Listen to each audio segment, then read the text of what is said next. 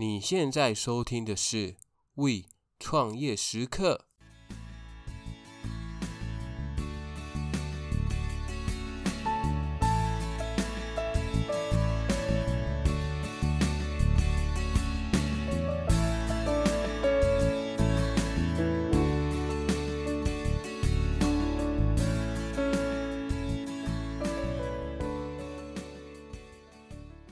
Hello Hello， 大家好，欢迎回到 We 创业时刻，我是 Echo。首先，先恭喜一下我们创业时刻的这个频道满一周年啦，给自己一个小小的掌声鼓励。时间真的过得非常的快啊，其实一开始在做的时候，也没有想到一年咻一下就过了。而除了时间这个里程碑之外啊，我们的不重复下载数也在前几天突破了一万了，真的是非常非常感谢大家的支持跟收听。那如果没有大家的话，那我相信也不会有今天的这一些呃，应该说是小小的成就嘛。那也非常的感谢大家的参与，虽然说这还没有符合到我自己对于这个频道的一个期待，因为其实那时候我的期待是我可以更早破万。我相信很多那种知名的节目或者是很夯的那种节目，其实他们破万来说，他们可能三个月甚至两个月一个月就可以达到了。那其实我的这个进度其实还是有点稍慢的。在做这个节目之前，其实我有给自己一个目标，就是每个礼拜都要录一集嘛。当然相信忠实的听众也发现，这一集来说其实是我们的第四十集，就是到了后期自己是有去调整这个录音的节奏，希望大家可以见谅。那如果我有空的话，我也会多多去补上我自己的集数的，也希望在我们之前所录过的这些集数当中，有一些是能够带给你一些不同的启发。如果这样的话，欢迎大家可以来跟我分享一下，我觉得这是我做这个频道的节目最大的一个动力。好，这一集除了说要跟大家聊聊天之外，其实这边也想要跟大家讲一下，未来我可能会多尝试不同种的一些主题方式。未来在内容上，我可能会不定期的去穿插两种形式，因为像以前我们都是正文，然后邀请来宾，那以及说书嘛，以这三个为主。正文内容的部分通常是以我过去自己的一些经验，或者是我看到书上我觉得诶有非常不错的一个地方可以学习的，然后来跟大家做分享。刚刚所前面所提到的穿插的两种形式，第一种就会以新闻的方式。先说一下为什么我从以前到现在我没有用过分享新闻的方式来撰写内容，主要的原因是因为我觉得新闻的一个淘汰性非常的快。例如今天在某一间公司或者是某一个产业发生了一件它的新闻，发生一件大事，但是如果你们在两个月或三个月甚至是半年之后才听到这一集的时候，当初的那个新闻可能都已经变成是旧闻了。那这样可以学习到的地方，我个人认为就会变得比较少一点，也可以说内容的一个含金量其实是会随着时间去递减的。不过我后来转念想了一下，觉得说这个其实也不会是一个不好的方式，因为我们可以其实是可以把它当成一个记录的历程。或许说在两个月三个月之后，你们听到的已经不是一个最新第一手的消息了，但是我们其实也还是可以去从中思考说，为什么这个公司或者是这间餐厅当初会下这种决策，在经过了这段时间之后，他当初所下的这些决策或者是策略是加分还是扣分的。虽然不免有人会说，哎，口你这样是不是有点套假包，因为这有点像是事后诸葛的一个嫌疑，但是其实我觉得只要能够从中去学习到东西，其实就是好的事情，对吧？刚刚前面新闻的方式是第一种方式，那第二种方式的话，我会不定期的去收集一些资料，然后以专题性的一个方式来呈现。举例来说，最近这一两个月展店，就是实体店面展店最多的店家是什么？相信很多人应该都跟我猜到，就是 Shopee 店到店嘛。可能现在你的一个巷口，甚至同一条路上就已经有两家 Shopee， 而 Shopee 更是发下豪语，他就是想要开一千间店，一千间店呢，那其实这规模其实是相当大的。而我就会去围绕这个主题来做一集。那可能切入的角度可能有他的一些商业思维啊，他的模式，以及说他的一些策略分析等等。所以大家如果有想要听我做哪一个主题的话，也都欢迎可以写信来告诉我。好，首先这一集就是以我刚刚所前面所提到的第一种方式，也就是我会跟各位分享一下有关于近期的一些新闻，大家再看看这种方式能不能够接受。那如果你觉得诶这样的方式不太 OK 不太好，或者有哪里可以改进的地方，也欢迎随时都可以和我说，因为毕竟这个节目虽然已经一年了，但其实我还是在做多方的一个尝试。这一次我所挑选的一个主题都是围绕在于店面、商圈这两个关键字上面，那就是我们可以透过这一次的这个新闻来看看说，我们近期台湾因为疫情的一个关系，所以我们店面现在的一个出租状况怎么样啊？那哪一个商圈可能说它的一个空置率是最高的？而这次我挑选新闻的时间是从今年的七月到最近的一篇是十二月六号。可能有人会说 Echo 等一下，你的新闻挑七月的会不会有一点太久以前了？那我先讲一下为什么会挑七月的一个内容来讲，因为我是围绕在同一个主题嘛，就是商圈跟店面的这个状况，所以我想要把时间拉长，那大家来看看从七月疫情爆发之后到现在，可能疫情已经比较和缓，那我们现在的一个疫苗的一个施打率的覆盖率都比较高的一个状况之下，我们的一个店面的一个空置的状况有没有比较改善，可能就可以提供给我们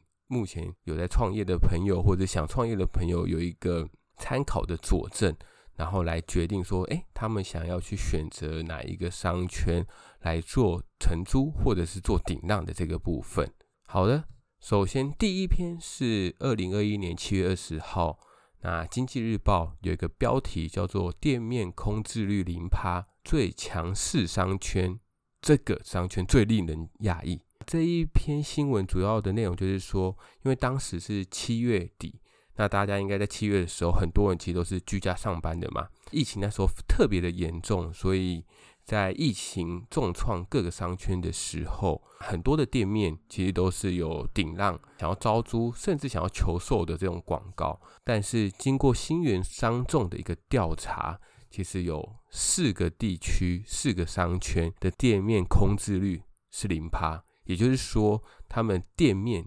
在那个商圈其实满足一店难求，堪称是最强的四商圈。这四个商圈究竟是哪四个商圈，先等一下再说。先讲一下这份报道当中，他们针对一百四十五个商圈进行调查，受疫情影响的有士林夜市的商圈、东区、西门町等一级战场，这些店面空置率其实都是非常急剧的上升，尤其是士林夜市甚至来到了 百分之二十七，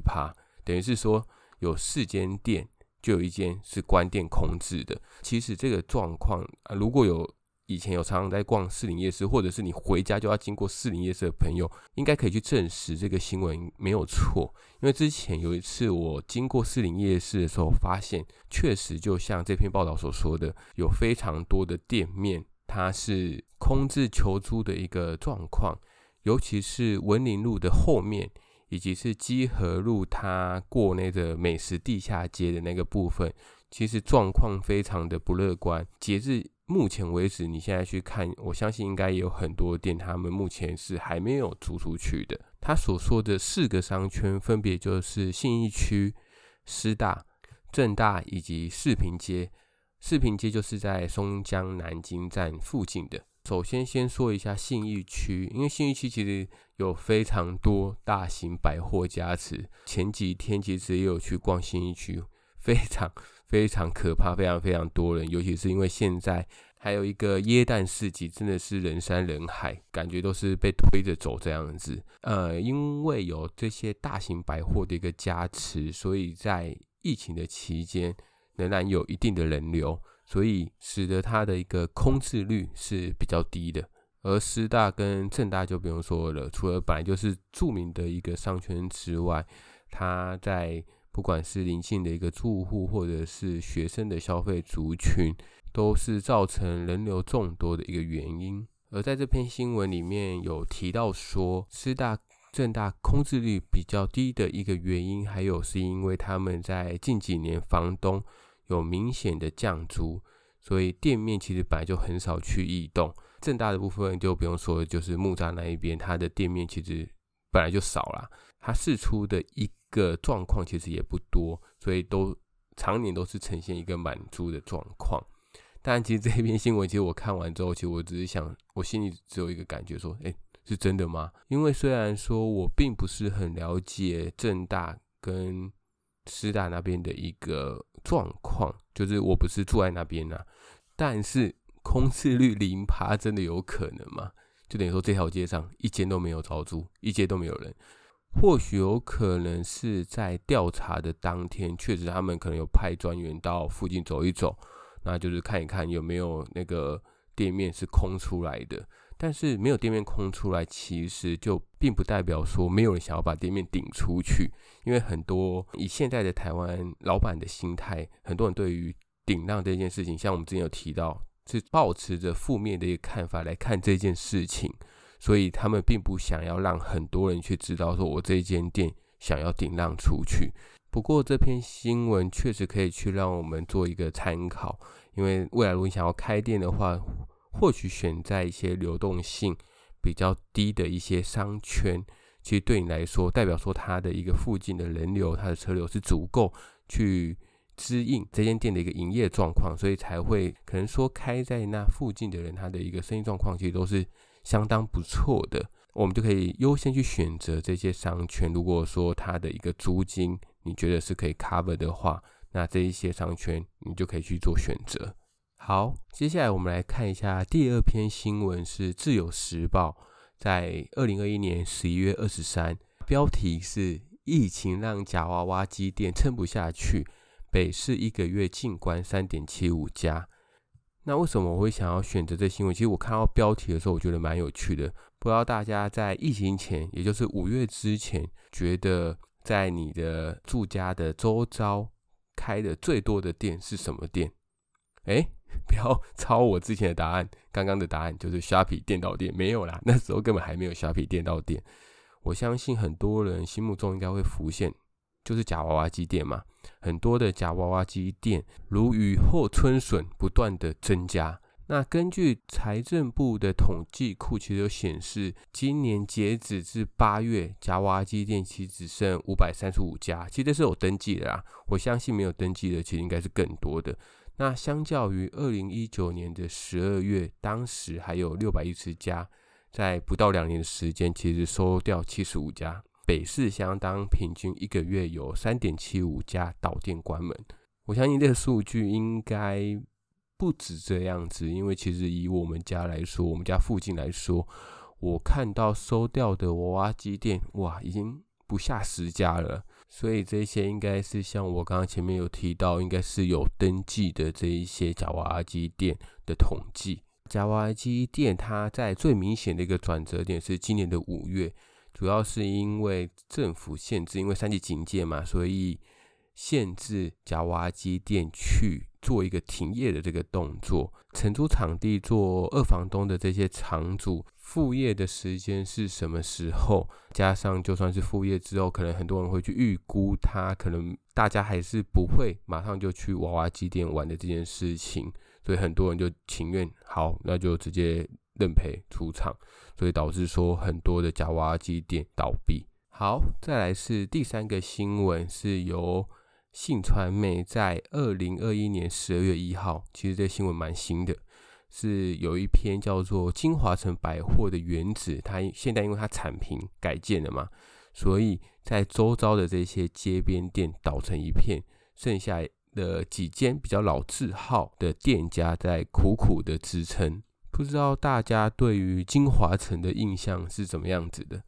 对我来说，其实我蛮少去逛金华城的，我对它最有印象的地方就是它在跨年的时候，它会跟一零一针锋相对，就是一零一它放烟火的同时，它也会跟着放烟火。好啦，那拉回主题，为什么我会想要分享这篇新闻？主要原因是因为大家有没有发现，透过这篇新闻我们可以看到，其实商圈它是很容易去移动的，举例来说好了，可能说当时金华城在开的时候，开这个地方，那周遭哇，金华城可能会为这个地方带来非常多的人流、车流，所以在附近可能就会吸引了一些很老字号，甚至是很知名的一些餐饮或者是一些街边店去做进驻。当附近有这一些知名的店家来做进驻的时候，其实也会去影响当地的一个商圈，那人就会越来越多嘛。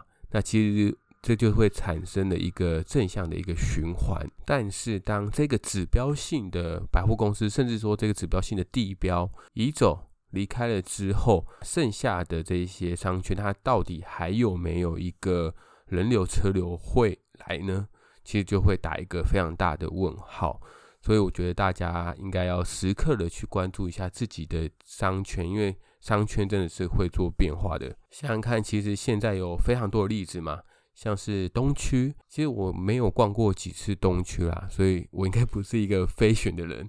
但是在我姐姐或者是我妈的那个年代，东区其实是非常火热的一个商圈，所以大家都会在休假的时候或者是下班的时候都会往那边去靠拢。接下来让我们来讲一下最后一个新闻，也就是第四个新闻，是由联合新闻网在二零二一年十二月六号，也就是昨天，因为我今天是十二月七号，我是十二月七号录音的。这篇的新闻标题叫做北市的店面空置率冲三十年新高。大家有没有注意到，在七月的时候说空置率很低的一些商圈，报道都在报道这一些，但是到十二月六号，大家想说，哎，疫情已经比较趋缓啦，所以想当然了，以我们正常的逻辑来思考的话，那空置率一定会比当时七月还要低，对吗？以正常的逻辑思考来说，但是现在却有个新闻是说，我们北市的店面空置率是冲三十年新高，想想看多可怕。同样是新源商众所做的一个调查，他就调查台北市十大商圈的一个店面空置率，这边就讲前五名就好。首先第一名就是我们刚刚一直提到的士林夜市，它的空置率目前是 百分之二十八点三， 跟刚刚我们的第一篇新闻还要再高出了一点，大家没有发现？它的一个租金行情一坪是四千到八千，所以大家可以去参考一下这个数据。而第二名的部分是东区，目前的空置率是 百分之十七点八， 那它的一个租金行情是七千到一万五，那它的 range 其实就比较高一点，主要还是要看你所选择的店面是在一楼还是在二楼。再来是第三名是公馆，目前的空置率是 百分之十五点一， 租金的一个平均行情是六千到一万。第四名就是很多观光客以及是学生最爱到的西门町，那目前的空置率是 百分之十九点九七， 那它一个租金行情一坪是六千到一万六。以及第五名是微风广场，目前的空置率是 百分之十四点三六， 它一个租金行情是五千到一万二。我相信租金也会是在承租店面的时候一个非常大的考量。那当然很多人都会说，在这波疫情当中，很多的房东都会去自行降租，所以在租金的部分也有历经一波的修正。但我怎么觉得这种新闻都跟我听到的不太一样啊？因为在我们之前原点的旁边其实有开一间店，这间店他们后来他们搬走了，搬走的原因是因为房东要跟他们涨租。对，你没有听错，在疫情的期间他没有要降租，他反而是要涨租的哦。这还能够怎么样去说呢？我觉得呃，好吧，这种事情其实要不要降租，很多人也有说嘛，是房东的自由，那就由市场的机制去决定咯。好啦，以上就是本周的四篇新闻分享，那是围绕在于店面跟以及商圈的这个部分，希望大家会喜欢。先跟大家说声不好意思，因为其实这一种方式真的就是第一次去做尝试，那有可能这个节奏还没有抓到很好，所以还是需要大家多多的给我建议，然后让我去做一个调整，去做一个修正。也谢谢大家听到这边，那希望大家可以持续的来支持我们创业时刻这个频道，未来也会做更加多元的一个内容，然后带给大家，呈现给大家。好，那如果你还没有追踪我们创业时刻的 I G 或者是 F B 的话，麻烦你追起来。 OK， 那我们本周就到这边咯，让我们下次再见咯，拜拜。